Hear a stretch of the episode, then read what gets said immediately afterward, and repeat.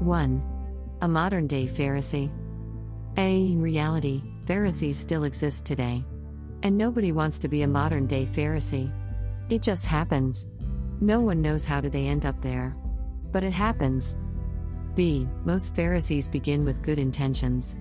But somehow those intentions and motives change very gradually from one thing into another, into something not so good. C. So, here are 12 signs you must watch out for a modern day Pharisee. 1. You believe showing up for worship every Sunday makes you right with God. 2. You spend more time talking about what you are against, not what you are for. 3. You believe God actually needs you. 4.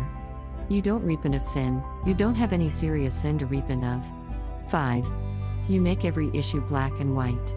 6. You would never condone homosexuality or fornication, but have no problem watching movies that do. 7. Your salvation is based on your works, not on Jesus. 8.